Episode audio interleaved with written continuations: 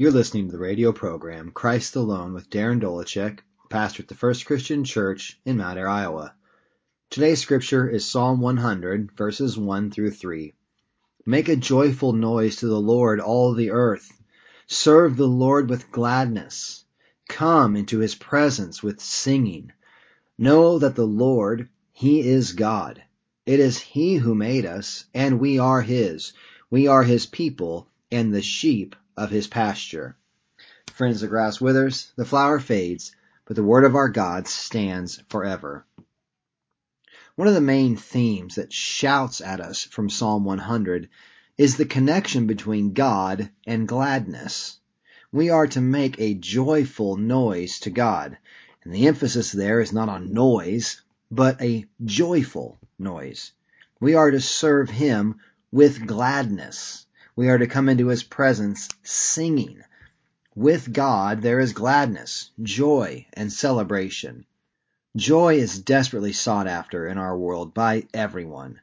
This is a search that all of mankind is constantly looking for. Psalm 100 gives us an insight into how joy can be found. The psalmist writes that joy begins or launches from the foundation of knowing that you are not alone and that you are not your own. What is meant by this, we must understand. We are not the ultimate reality in life. There is someone else. There is someone greater. God Himself is. We are not alone.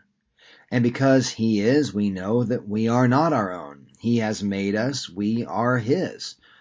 However, much of our modern lives today are spent suppressing the realities, either that first, God is, or second, that we are His. To lose sight of these realities, or to suppress them, is to cut yourself off from ultimate joy. God has made the world, and to lose Him as the author and creator is to place ourselves adrift in a sea of meaninglessness. If there is no God, there can be no final goal or purpose.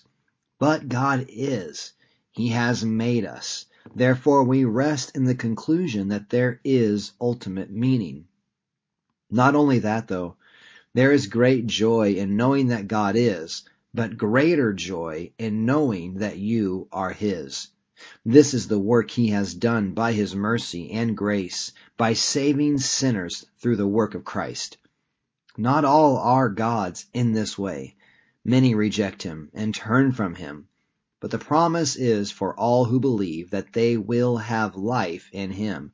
Christ Jesus takes the punishment sinners deserve upon himself, so that through their repentance and faith they are forgiven and adopted into God's family they become heirs of God through Jesus Christ.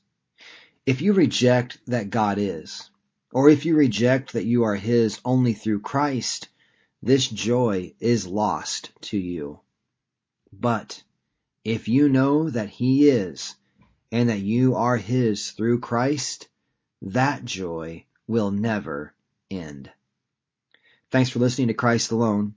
If you would like more information on the gospel, like to hear previous episodes, look me up on Facebook at facebook.com backslash Dolachek, or find the podcast at christalone.podbean.com. Thanks for listening, and until next time, may the peace of God, given by faith in the vicarious life and death of Christ, be yours. Amen.